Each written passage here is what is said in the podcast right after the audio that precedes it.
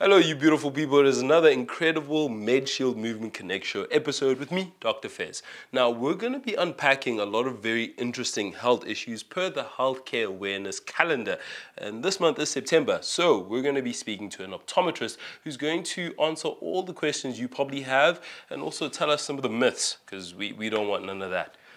Get ready to know what you don't know about being body brilliant. This is the MedShield Movement Connect Show, where we connect the dots between fitness, health, wellness, nutrition, and of course you.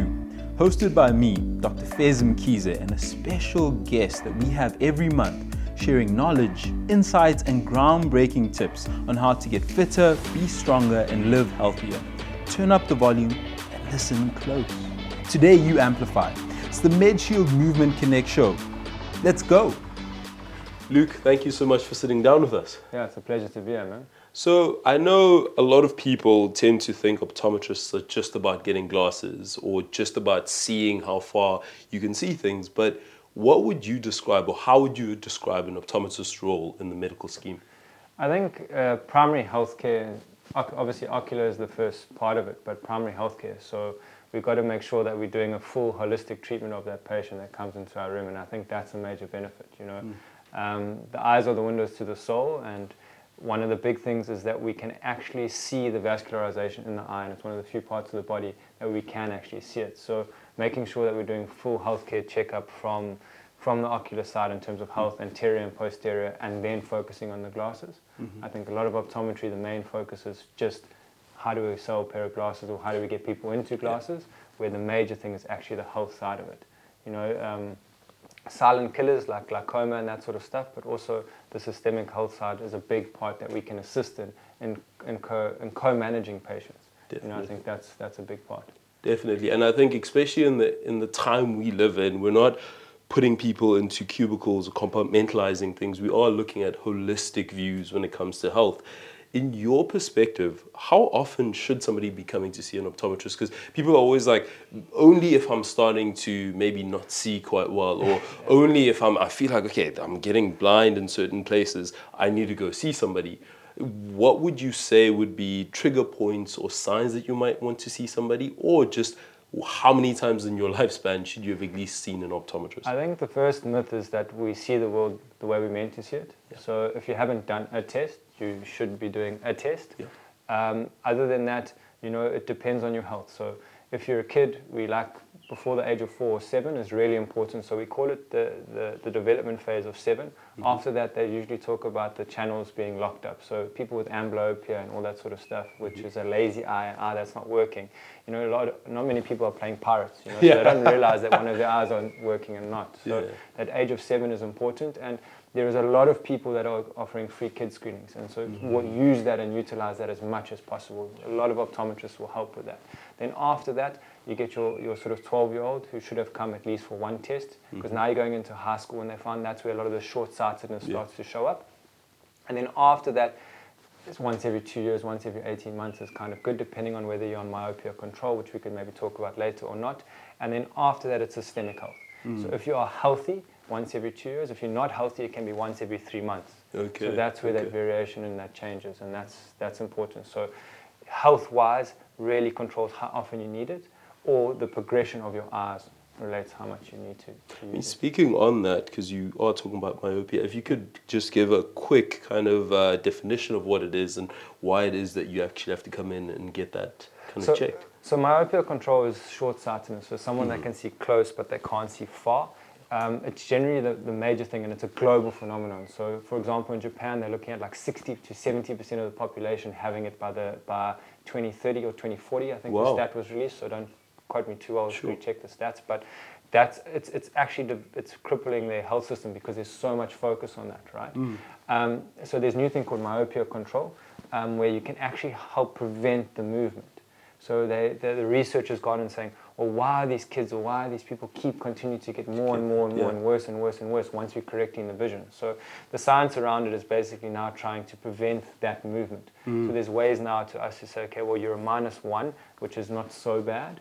How do we stop you to getting to a minus seven? Yeah. And when you get to a minus seven, your risk of retinal detachment, your risk of blindness, your risk of non-preventable blindness drastically increases. So again, if you can prevent that and you can stop that, glasses can't fix those things that it causes. They can fix your sight, but it can't fix the secondary health problems there, that, yeah. it, that it causes. So the major focus is, yeah, is trying to limit that and prevent that. So coming that, that we actually see our patients, it starts off with like a, a two-week cycle, a three-week cycle, six months, six months, six months, six months, and then we Mm. don't get progression, then it will stretch out to a year to two years once we don't have any progression in the, in the eye. Nice. I mean, I always love hearing prevention because I'm always the person who advocates for that. Of course, people get ill and you want to treat those things, but you always want somebody to be optimized. You want somebody to live a life where he's actually going for the best, not trying to get the bare minimum. I've seen a couple of, of discussion points. People like Professor Andrew Huberman, people talk about exercising your eyes as like a form of potentially preventing fallout or issues with eye care or eye health in the future. Are there such things where you can kind of have exercises where you can improve or kind of prevent deterioration when it comes to eye health? Um, I think first things first is getting some time outside. So two hours a day outside. They talk about for youth again. Everything's very much kid or, or child orientated in terms of the adolescent phases. Um, in terms of ocular movements, you know, the big problem is is presbyopia. That's what everyone wants to try and avoid. And presbyopia is the loss of near vision, the inability to see close as you age. Um, so that particular... I love I love the vernac by the way. Yeah, yeah. so that particular change, you know, so as that change occurs, that's what everyone wants to try and prevent. And un- unfortunately, as it stands, that comes for a lot of people, and there's nothing we can really do about it. So I don't know if there's an indus- industry hidden secret, you know, something that they're trying to hide from us that we that we can't uh, control that. But all the exercises and real development is around developing youth. How do we develop those eyes as a youngster? How do we get them into a normality, or how do we get them as an advanced? So sports science right now and ocular sports science, Sherylle Calder worked with the Sharks. That was all vision orientated. How do we increase our peripheral vision and, and how do we use those parts? But it wasn't preventing health. It wasn't preventing uh, sight loss or anything. It was more about enhancing what you have Okay. rather than, than preventing loss of, Loss of you, anything. what you have. I see it. Uh, It's always that thing. I think as humans, we always want to try not get to the worst possible point, as opposed to sometimes thinking, how am I just going to optimize how I am in general? When it comes to nutrition, and it's it's the thing we're talking about holistically. People sometimes want to spot eat, and I'm going to eat vitamin A, and, and that's going to kind of help me. So I'll just like carrots, carrots, carrots, and then everything else I can maybe let go to the wayside. Is there a certain diet that's kind of approved for optimal eye health, or is it just trying to make sure that you're eating all your micros, getting all your macros in in your body, and moving around, and just generally being a well human? I think, like you said, people want to prevent, we want to Yeah, prevent, but yeah. it's what you do when you're young. So people often say, when I'm older, I will do. When I'm older, I will do. So the, the thing is trying to, trying to be young, trying to engage in, in health at a younger age. So start with antioxidants, which is great for the eyes. Mm-hmm. Um, but again, antioxidants are recommended in high doses if you have macular degeneration. But where did the macular degeneration Degeneration come come from, in the first? Um, people talk about like vegetables and stuff and the jokers, have you ever seen a bunny with glasses? Yeah. You know, and then someone will bring up My mom tells that joke, so uh, hopefully, that's a, bit, it's a very dad, age specific. dad. It's I'm like a very age specific joke. Yeah. So, so those particular vitamins and, and minerals and that sort of stuff, they can help. So people with dry eye, you can look at vitamin A, vitamin E, um, omega-3. Those things can help, right? And how you ingest them. Like omega-3, we used to think it was oil and oil, Yeah. but we actually now found that omega-3 has an anti-inflammatory response along the meibomian glands, which helps with the oils. So, like there are little things, but in general, like for the eyes to be sufficient, you, you need a low infl- inflammatory process. So, uh, anti-inflammatory diets are really good, probably for the world, but Yeah. anti-inflammatory diets are good. And then after that is it how you're engaging with your systemic health. How are you putting health and cultural eating together? How you're putting health and exercise and all those sort of things? Because you can eat really healthy, but if you're not exercising, you mm. can eat really healthy, but you're not controlling your circadian rhythm in terms of, of how you're Sleep and sleeping and that sort of stuff. You know, there's a there's a combination of holistic health, which is what you say. So you can't just target just nutrition. Just one, yeah. But systemic systemic health, so diabetes, high blood pressure, all those things which you can engage, or cholesterol, which you can engage in healthy diets and, and lifestyle changes, those things are also preventative for ocular health problems. Yeah. So it is generally what we always say: live as well as you can. Hmm. We are in the time of uh, kind of your phone and social media, and people start talking about kind of the blue light and how that could potentially be detrimental to your eyesight, and how that also affects you systemically because it affects melatonin and circadian rhythm and everything else. When it comes to things like digital kind of fatigue or the computer vision syndrome, where people are talking about dry eyes and the fact that their eyes hurt, head hurts what are your thoughts around that? And if you could just kind of explain in as, as layman's term as you can, the concept of blue light and how that affects you systemically. So blue light is, is not necessarily blue light. Hmm. Um, it's, it's any digital light, like the lights that are here in Yeah, the yeah, studio yeah. and that sort of stuff, that messes with the body's ability to, to see night and day. So it's not the blue light that's in the sky. That's actually really healthy for you as I look up at the blue sky in Durban. But mm-hmm. like the, the, the real engagement is, is digital light messing with the system where the, the body doesn't know when to switch off.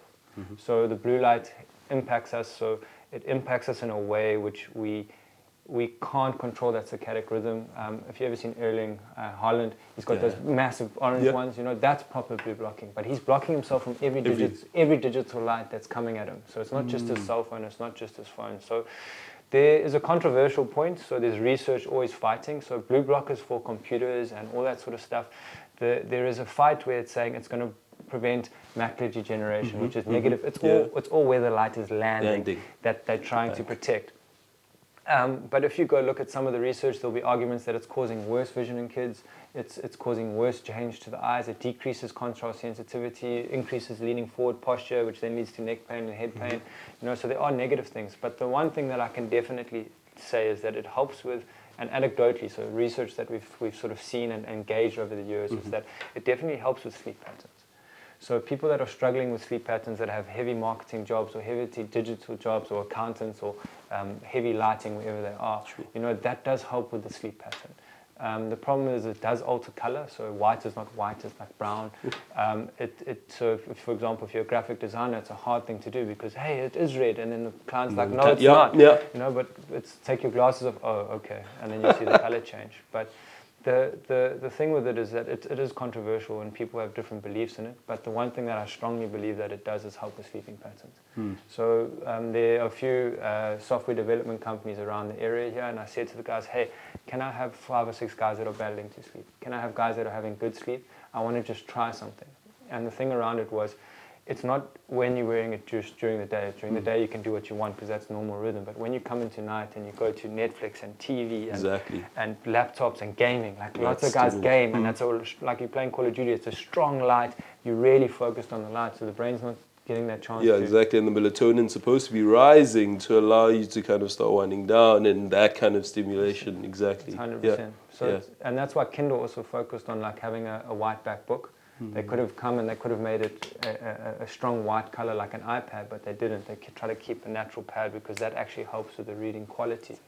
Yeah. So they did the same thing, and then books are always great. You know, a lot of guys will say I can read and then go to sleep. You don't hear many people say, "Well, I watch my series on my pad and then I I pass out." binged it, I binged it, and all of a sudden it just made me feel calm and relaxed. Yeah, exactly. A lot of the people that do watch TV sort of habitually for anti-stress and that sort of stuff will actually like they're playing something that they know, so they lose focus on the TV and then they'll fall asleep. They're not fixated on this interesting movie.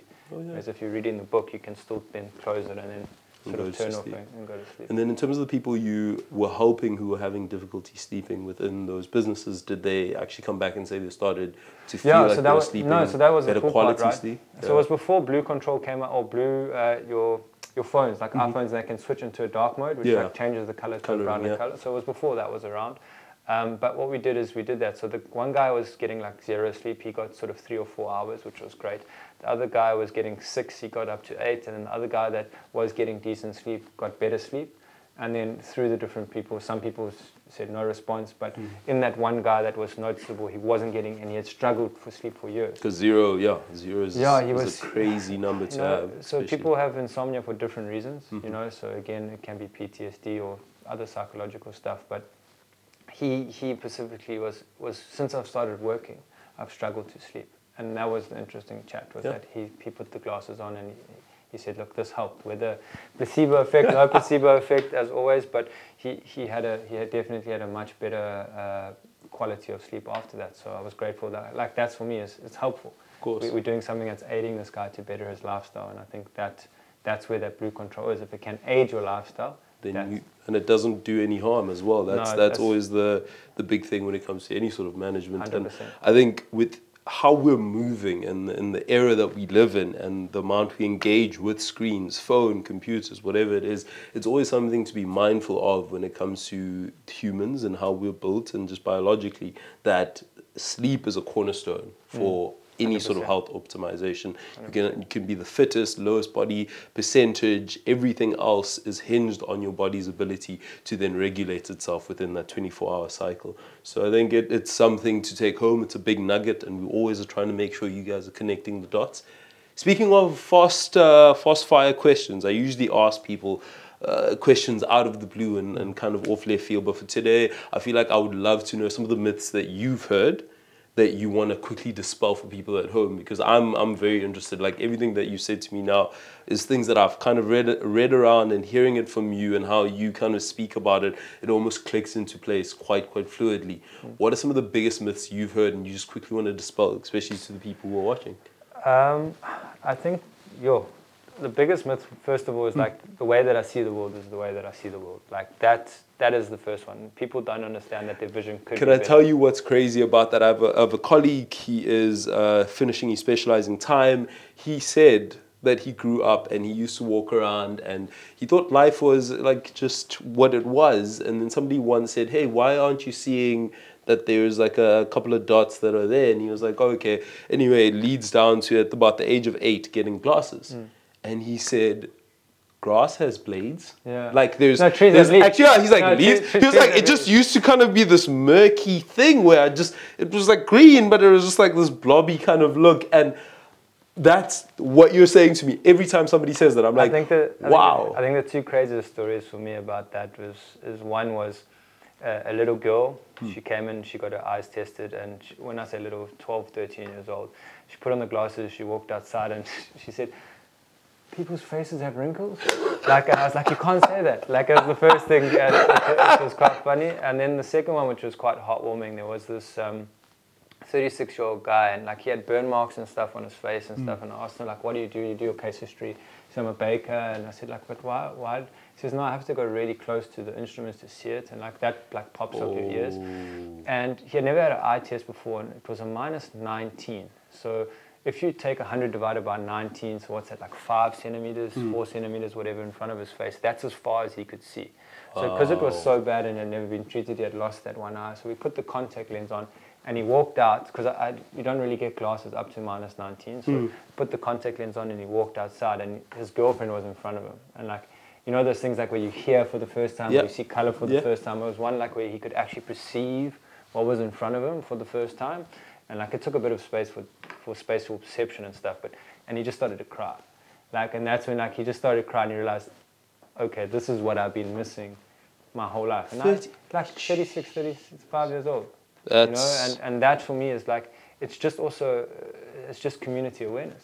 Someone says probably when he was working he, he can't study. He's useless. Like 60% of i think i think the stat was like 60% of uh, of disability through eye is preventable just by giving glasses so that's why like there was vision 2020 and Yeah. ICEE and Brien Holden Institute and Isidore, which are all these projects trying to like increase community awareness of our health but just just the, to know to say like well maybe this kid can't Can't pass because they can't see Yeah. I had one that was like they sent him to, to a remedial school and they came through and like I checked their eyes and I was like, well, this and this and this and this. Now she's in normal school writing normal exams and like living her life, you know. Hmm. And and that myth that like glasses make the eyes worse, you know. The Yeah, that's the glasses. if, if you fault. put them on, then Yeah, your eyes are just going to get worse as time And goes it's- on. And Yeah. it's rather naivety. So it's the naivety of what the world actually looks like. You know, that, that, that older person that, that we call it short arm syndrome, like when the arm just starts creeping out and they want to fight it and they want to fight it. and yeah. but I can't read the menu. The menu Yeah, font has gotten smaller. I'm sure everybody at home knows that And then person at- who's who's just like, no, mm, wh- when did the you start changing the font size and the yeah. Well, well, the best is I had a patient the other day saying, no, I just asked my child to read it. Like if I can't see it, I just ask my child Beautiful to read outsourcing. I was like, well, they're going to leave you at 18. And then, and then, you, then you're kind of stuck. Um, but yeah, just that, and then they put, and then they think it's the glasses, but there's natural aging, there's natural mm. norms and that sort of mm. stuff. So I think that's where the where optometry let ourselves down was the myopia control, but now we're correcting. You just didn't know. Mm. Like it's like going back to World War II and saying why did more people survive? Well, now we knew what bacteria was. Yep. Or now saying what's plastic surgery or what's this or what's Yeah. that. We just didn't know. So I think that that thing of knowing and growing our knowledge, again, that myth that everything is as we see it is, is, is probably the biggest one. Um, I don't know. Is there any other myths that you can think of that you, you know what? Uh, and this is more just me being aware because we always have people sitting down here, and I can always tell when something resonates because I know I love health for a whole host of reasons, but I'm somebody who's always wanted to optimize myself. I've always wanted to kind of understand for myself. So I always relate things very closely to me, and you are very passionate about the things that you're talking about, not just from in from an academic. Oh, this this is what the New England Journal of Medicine kind of kind of says, and for me, it's a question of why optometry. Um, for myself, yeah, that's a it's always a tough question. Yeah. But first of all, I can't see, so so so introductory intro, introduction to optometry came through the fact that I couldn't see, and I was fortunate enough to be able to see. So the first thing was the introduction. Um, me personally, I was registered for business science finance, and uh, I wanted to do medicine, and sometimes you need certain amount of marks to do medicine. Um, and I didn't get in. So they about a week before they said, "Hey, there's this opening in optometry. Um, I see you had applied. Are you still? Are you, I, I'd been overseas playing sport at that stage, um, you know." And they said, "Well, are you coming back? Do you want to take up the spot?" And I was like, "I think God opened this door, so let me walk through it." So Sure. on a spiritual journey, I walked through it and. The major points that I like, and you feel value, and like if you come into my practice, I hold value. You know, walking and, yeah. and selling a pair Yeah. of glasses maybe in a retail shop would be different, but holding value in your in your industry um, and holding respect, and then just being able to help community. Like everything about my life is generally set up about how can I help people, how can I advance. Like friendship circles are, are how can you best feed off me, and how can I best feed off you, and that's the type of care I try to give my patients. What is the best optical experience that I can give you, and how can I best enhance your life? Um, and I think that's when I walked into that field, I, I kind of got that ability. Optometry itself has a high turnover rate in terms of people moving on to other degrees Um, because it can be boring. And I found that the love of people is, Is is what why has it- kept you- what's kept me there and It's what's kept me literally the same thing when it comes to me too. Like there's that just that resonance, especially with the human condition, and you can help people in so many ways if you have a skill set. But like the main thing for me, and clearly it sounds like it's the same thing for you. The main thing is people. You're saying you can't see. Can you? So I don't have wrinkles to you. I'm flawless right now. I just.